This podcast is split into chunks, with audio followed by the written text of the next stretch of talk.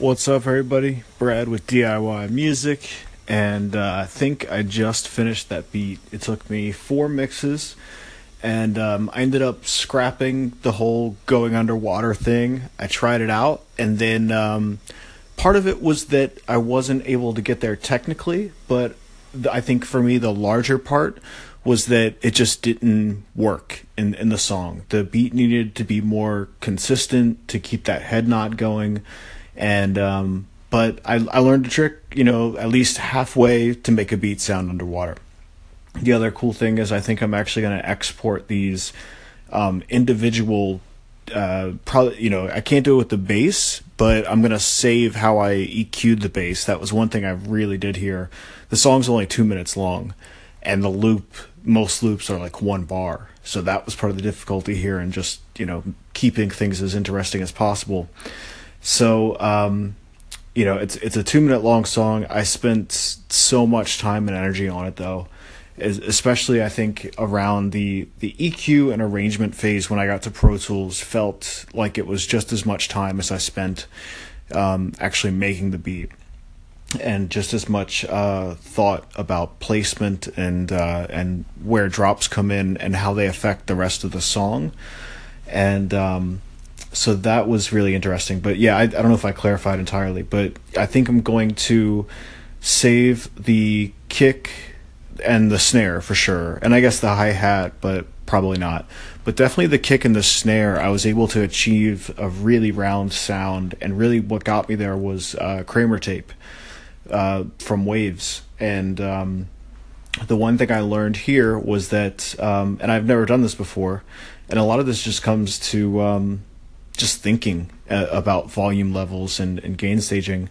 I bypassed the plugin, read what it was on the VU meter, and then basically tried to match that with the input. So then everything else was just vibe. So the volume didn't change at all because I had the mix exactly where I wanted it. So I actually didn't want it to increase in volume. You know what? I actually, now that I think about it, I need to go back to Nonlinear Summer and check out what I was doing there, because I started getting crazy with that. So I guess that's the other part about, like, you know, when you make those drastic decisions, you have to remember what you did. It sounds fine now, but I just need to see, there's a better chance that there's nothing going on, which is another place for me to drive it a little bit. And I'm still watching the trim on that too. I basically cranked up the drive as high as it could get, and find out, and I tried to find out what level of drive stops contributing to vibe and starts creating problems.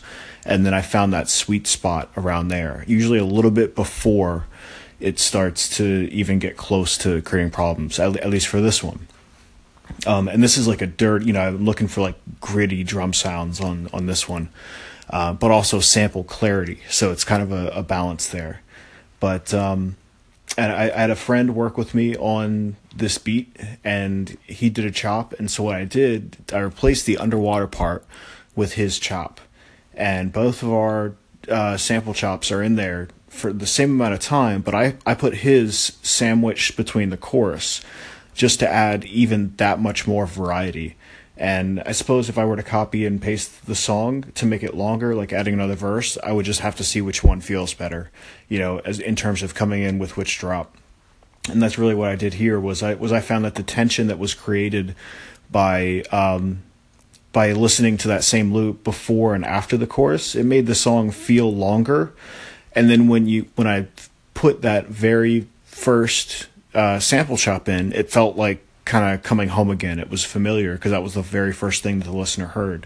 So there's a little bit of a journey there musically as well.